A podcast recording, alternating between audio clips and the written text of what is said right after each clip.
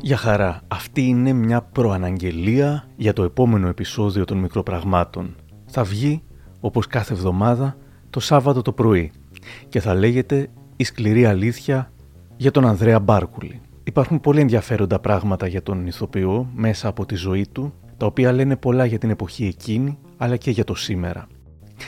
Πέρα όμως από την σκληρή αλήθεια και την προαναγγελία του επεισοδίου με τον Ανδρέα Μπάρκουλη, ήθελα να ανακοινώσω τη δημιουργία ενός ακόμα podcast πέρα από τα μικροπράγματα και από τα fake news της LIFO που θα λέγεται «Ρώτα με ό,τι θες». Μπορείτε να το ψάξετε και να το ακολουθήσετε αν θέλετε και αυτό εδώ είναι το τρέιλερ του.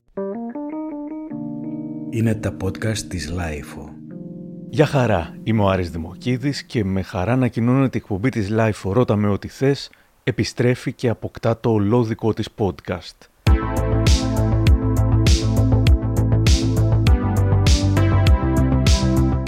Σε αυτό θα μεταφέρω τις δικές σας ερωτήσεις στους καλεσμένους μας. Ό,τι θέλατε να τους ρωτήσετε, αλλά μέχρι τώρα δεν είχατε τρόπο.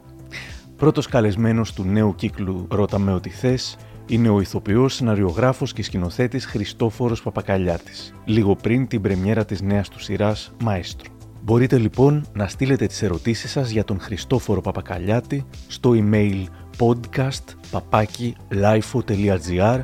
με θέμα για το «Ρώτα με ό,τι θες».